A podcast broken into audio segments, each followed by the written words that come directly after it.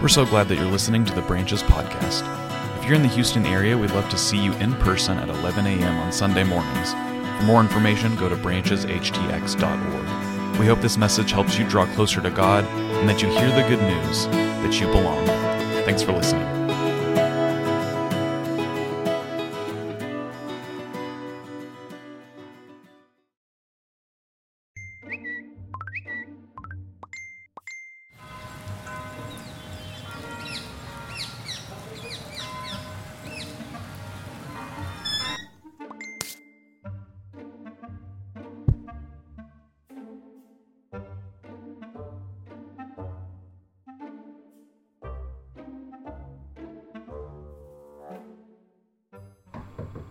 Pastor Jim. Welcome. I'm Pastor Jim. Come on in.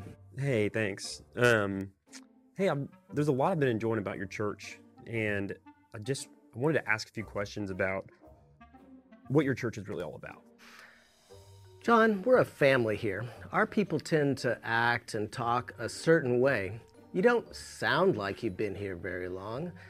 Our people have a certain confidence and air about them. Oh, Pastor Jim, I I, uh, I love that your church is a family, and that's that's what I'm looking for, is a church that's a family. But do you have to talk the same way everyone else does? I mean, isn't isn't the church all about following Jesus? Jesus, yeah, Jesus. Uh, of course, Jesus. Jesus is very important, but personal growth and success, financial stewardship, uh, voting is very important. Voting is important, but of course, it all goes comes back to Jesus. But do you expect all of us to to look and act the same way? Everyone's still welcome here, right? Am, am I welcome? Oh, of course. Everyone is welcome here, John. Okay. Take me, for instance. I, I want to follow Jesus, but I have a lot of doubts, and I have a lot of questions. Are people who, who doubt welcome to come and figure out what they believe here?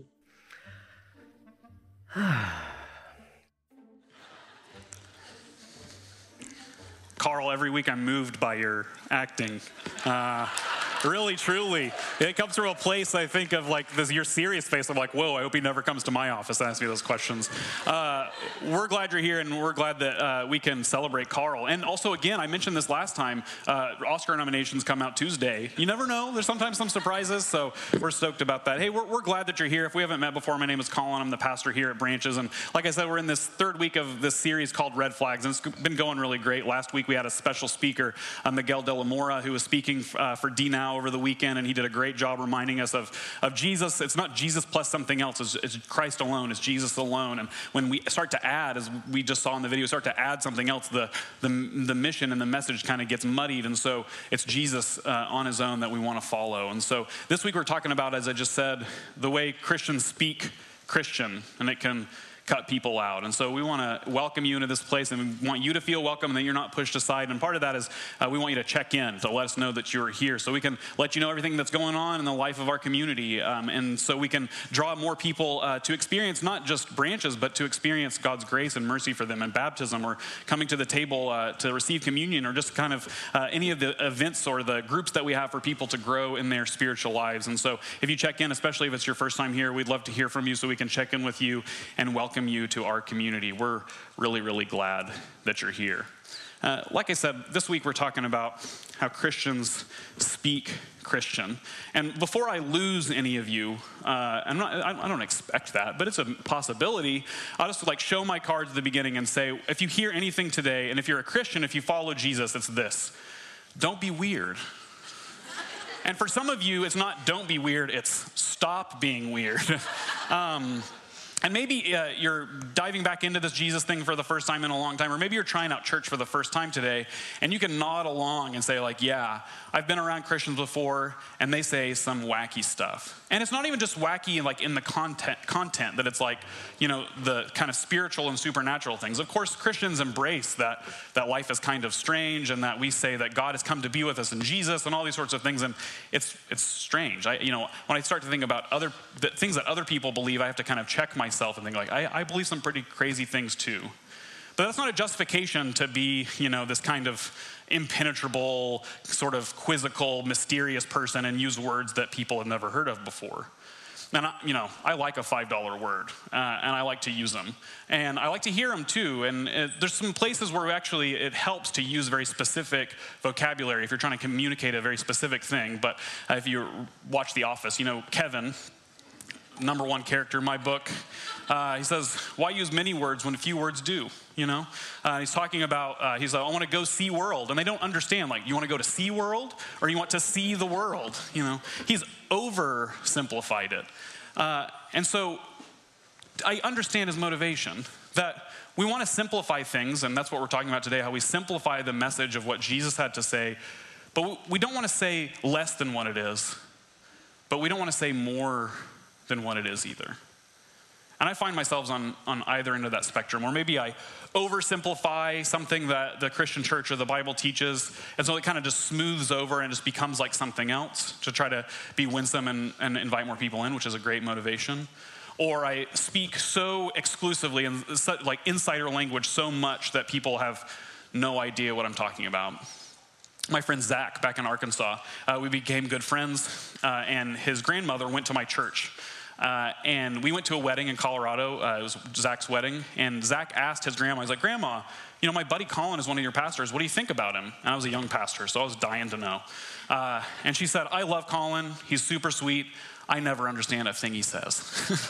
uh, and it was an area of growth for me, you know, that I, I wanted to be clear and simple, not dumb, dumb things down, but say things in a way that people could hear them. You know, like starry-eyed seminary students, they just want to impress you and tell you all the big words they know.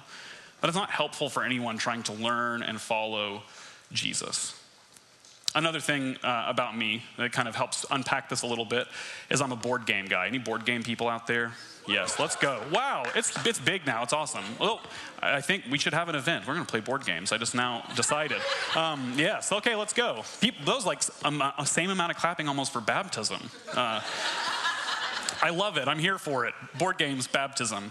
Uh, I love I love board games, and I love all levels of board games. They kind of describe them in like terms of weight. There's like light board games, and then there's heavy board games, and then there's medium weight board games, and I like the whole spectrum.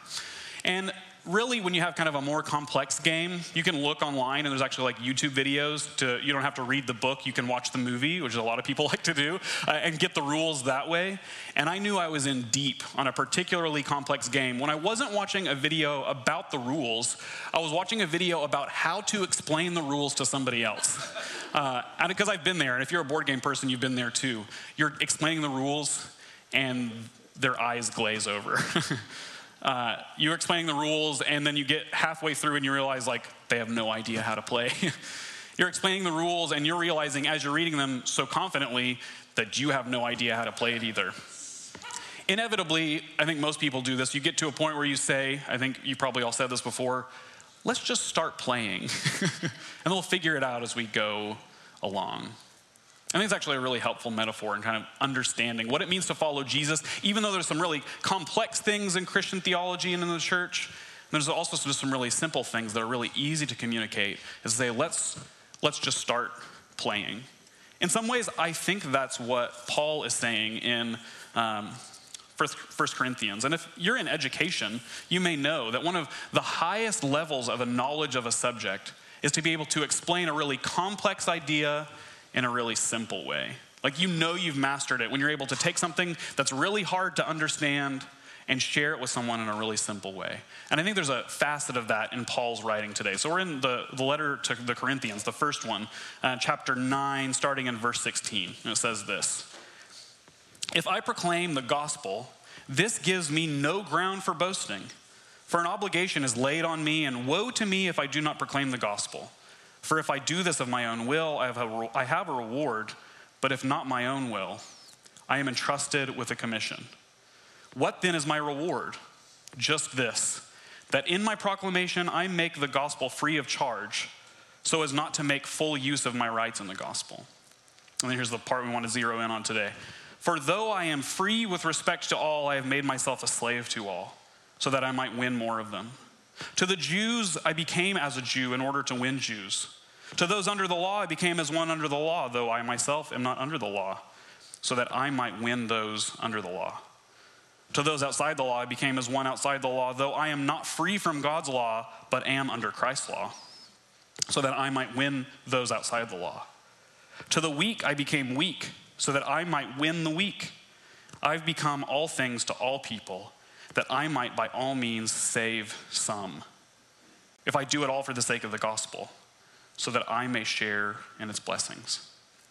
Friends, this is the word of God for us, the people of God. Thanks be to God. Would you pray with me?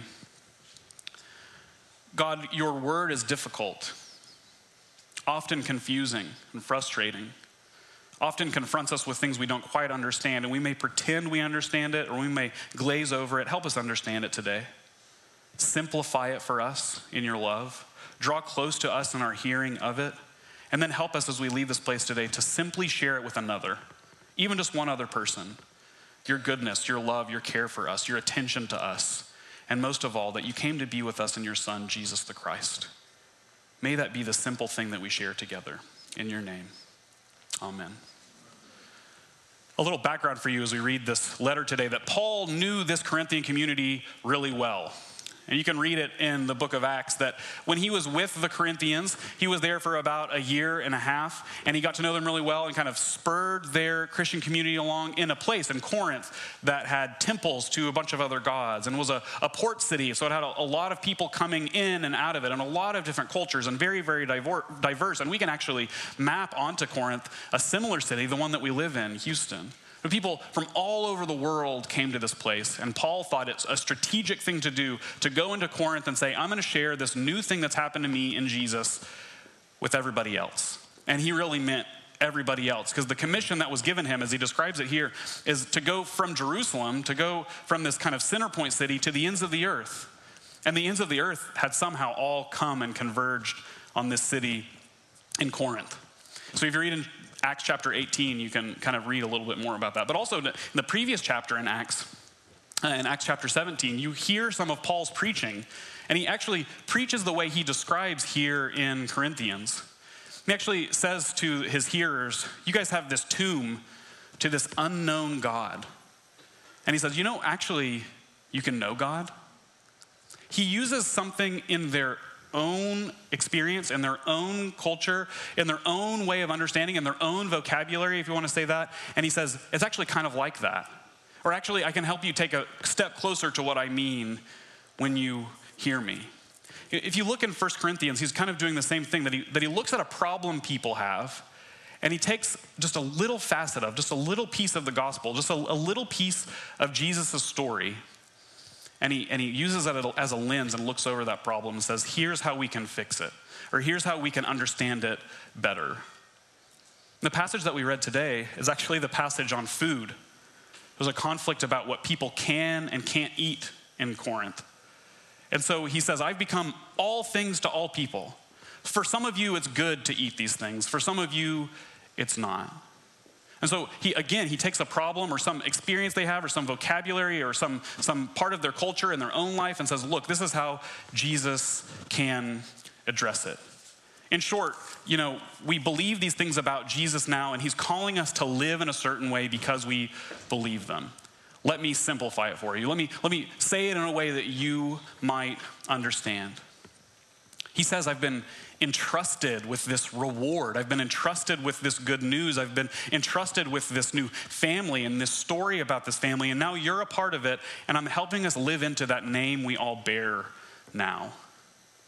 And so wherever you've been, if you're a slave or you're free, if you're male or female, if you're a Jewish person, that is, as he describes, a person under the law, if you're a Gentile, somebody who's not part of that law community, there's something here for you. Make yourself as your hearer is another way he puts it. Say it in a way that people understand. And that doesn't mean, again, to like baby people or to be condescending or to be rude, but it actually puts the onus on you to learn about your neighbor, to learn about the people you encounter, to take the risk and be vulnerable enough to even literally learn another language to speak to somebody you see all the time. I think about this a lot. Like I took, um, you know, grade school Spanish, and I took Spanish in college for my uh, language credit, and I took biblical Hebrew in um, a seminary, uh, as you might imagine, not as practical as Spanish uh, in Houston, uh, but still a little practical. And I think I've learned something. I had a friend of mine who speaks Spanish really well. He's like, you have to be willing to embarrass yourself. That's, I mean, don't be weird and embarrass yourself. That could be the sermon today, you know. Go forth and embarrass yourself. But truly, I think sometimes we're so resistant to like, okay, I don't I don't quite know the word. I think I know what they believe. I think I know what, what, what they're about. Um, and embarrass yourself. Say it a little bit wrong. And then ask them for help. Stay, take the step and say, like, I, I think I think you're saying this. Could you could you repeat it back to me? Be willing to take the risk to embarrass yourself. Because Paul says, essentially, it's worth it. I've become all things to all people, and it's a wide, wide open door, all things to all people, just to save some. I learn everything about my neighbors, even if only one responds. I care and give love to every person I encounter, even if one person only thinks, only one person thinks is authentic and good and good for them. It's worth it, Paul says. And here's where we live. And depending on the estimate, let's go with a more conservative estimate, that there's one hundred forty-five languages spoken in our city. Oh, let's, okay, I'm gonna take my own advice and embarrass myself. I only know one. And my neighbors know so many. And you're running in Memorial Park, or you're walking in H E B, or you're stuck in traffic and you hear someone, uh, you know it's a bad word, but it's not one that you know because it's in another language. We live in a city where we rub up against and are shoulder to shoulder people we do not understand, and not just in foreign language, but also in uh, culture and background. We talk a lot about general, generational difference these days, and day by day, this is speaking for myself, I feel more alienated and out of touch. But we learn the language of our neighbor, not to bait and switch them, not to manipulate them, but because we love them and we have something, honestly, if Jesus has changed your life, that we want to share. And also because we have this motivation just to love people, not just to get them to agree with us, we want to be able to speak with them and be with them and live in community with them. Pastors um, are the worst about using insider language. And it's a growing edge, I think, for a lot of faith leaders. Uh, and when we get together, it's kind of like this contest, like who's read what and who knows the biggest word and who went to Princeton or one of the other lesser schools or something, you know. I, this, I have a friend that went to Princeton, and he does not act like that, but there are others that do. Uh, and so we we have these conversations, and there's always this really great moment where someone says, like, oh, did you read that? Um, and uh, the person says, oh, no. Um, uh, or another one says, yes, I did. I read it. I really enjoyed it. And there's the test, like, what did you think of it? Or what did you think about chapter nine? Oh, um... What did you think about chapter nine? Uh, I want to know, I want to make sure that you read it. So if you say it first, and then like, uh, I just want to, what did you think? You know, that you didn't actually, you're trying to impress somebody else. Pastors are, are the worst about this. And it extends then to Christians who we use words to cut people out or to draw the circle smaller when we should be drawing it wider, or to test one another and not draw one another in. Of course, this past week, we celebrated somebody who, in my estimation, his main goal was to draw more people in. When I look at the life of Doctor Martin Luther King Junior, I see someone who said there are people who are outside the circle and literally who are being having language used against them to keep them out, that they don't belong, that they're not part of this, that they're being set aside because of how they look and how they were born. And the simplicity of the message is so powerful. To just draw back to a founding document of our country and say, all people are created equal. That's simple, but as he learned and as he experienced and as the people that were part of the civil rights movement experienced, it's complex. But he could simplify it, and he could just repeat it over and over again, and he could just start this movement and be the figurehead for this movement that draw more people in. And his clarity around it, and his pointedness of it, and is drawing attention to it over and over and over again. The simplicity of it is what upset people. Like, it can't be that simple. And he said, no, yeah, it really is that simple. And again, for him, we, we talked about the Doctor King. The other part of this is the Reverend King, who was called by Jesus to draw more people into the circle. On Monday, uh, I was in Atlanta at Ebenezer Baptist Church, which is Doctor King's church. And it was uh, this celebration of the movement. The theme uh, this year for the celebration in Atlanta was, it starts with me. I think it's a really great way of looking at our discipleship to Jesus and how it extends to, to work that we do to draw more people in. And I was looking at the speaker list. We didn't know who was on the speaker list until we got there. Incredible. Um, well, of course, Senator Warnock, who's currently the pastor at Ebenezer Baptist, who's a Democrat, is on the left side of the spectrum. And then further down the list, former Representative Liz Cheney, on the other end of the spectrum politically. And then for some reason in the middle, Ben Stiller. I'm still wrestling with that. Um, so I'm like, oh, wow, look at all these amazing political figureheads. And then Zoolander's here. Uh, uh, but actually, you can go watch his speech on YouTube. Really, really powerful. And a, a beautiful thing happened. And I know saying Raphael Warnock or saying Liz Cheney evokes your disgust or ire or frustration or anger or disagreement, even just like an immediate physiological reaction, maybe. Uh, and I think for a lot of people in the room, no matter what side of the spectrum you're on, you can kind of expect some guttural, gut, guttural reaction to them. Uh, both of them, and I'll say what Liz Cheney said. She began to speak, and she said, there's something about King's message they had hugged when they both arrived there. He said, there's something, she said, there's something about King's message that made me want to hug Raphael Warnock. And a laugh broke out in the room. Because they couldn't be further apart politically, but something about the simplicity of Doctor King's message drew them together. And they both pointed it back to this central truth. They said, when, when truth impacts the world, it rises up again. And this truth that they experienced was that all people are created equal, and all people should belong, and all people can be part of, for their estimation, part of this American experience. In this American experiment.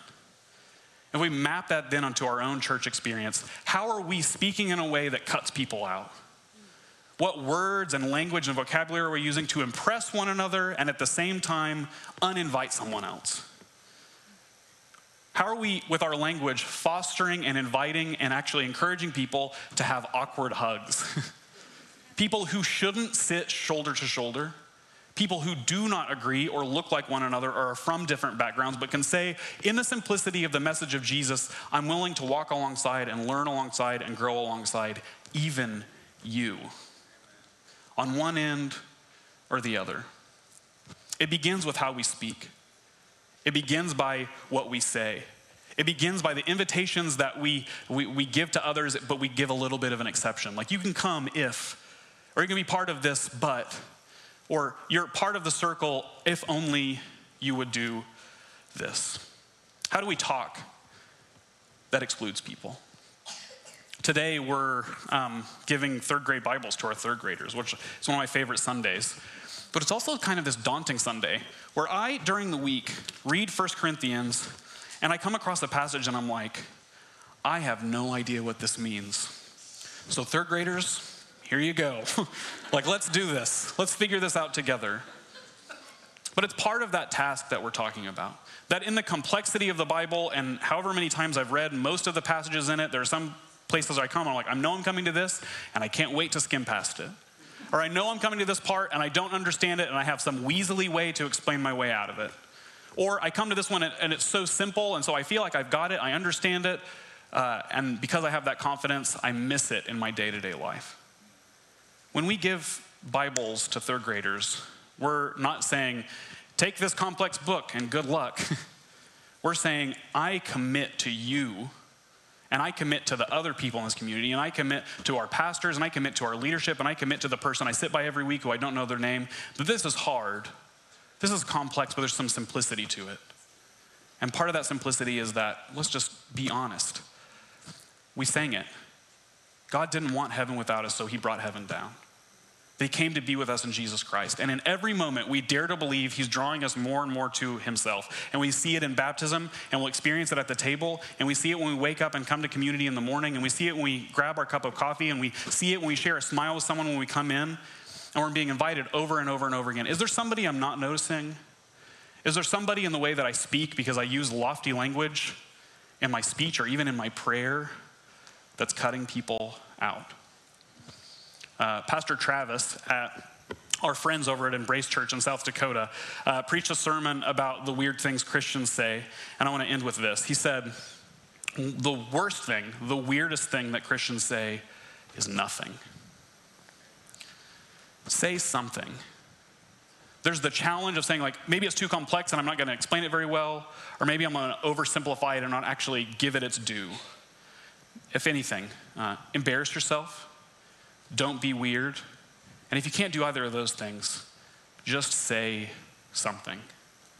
In Jesus' name, let's pray. God, we thank you for the gifts of our voice. Help us steward our voices well. Help us say what needs to be said when it needs to be said. Help us lift up the lowly with our words. Help us include more people in our invitation to others. Help us foster community that doesn't make sense to outsiders looking in, that they want to be part of it. Help us speak the words that you've given us in simplicity and beauty, in the depth of them, that there's more to them than we can originally hear. Speak through us. Fill our words with your word, and help us most of all to say that word that can fell the most evil thing, that can bring comfort to the most hurting person, the name of Jesus. Help us say it. Help us repeat it. Help us invite others to it. In his name we pray. Amen.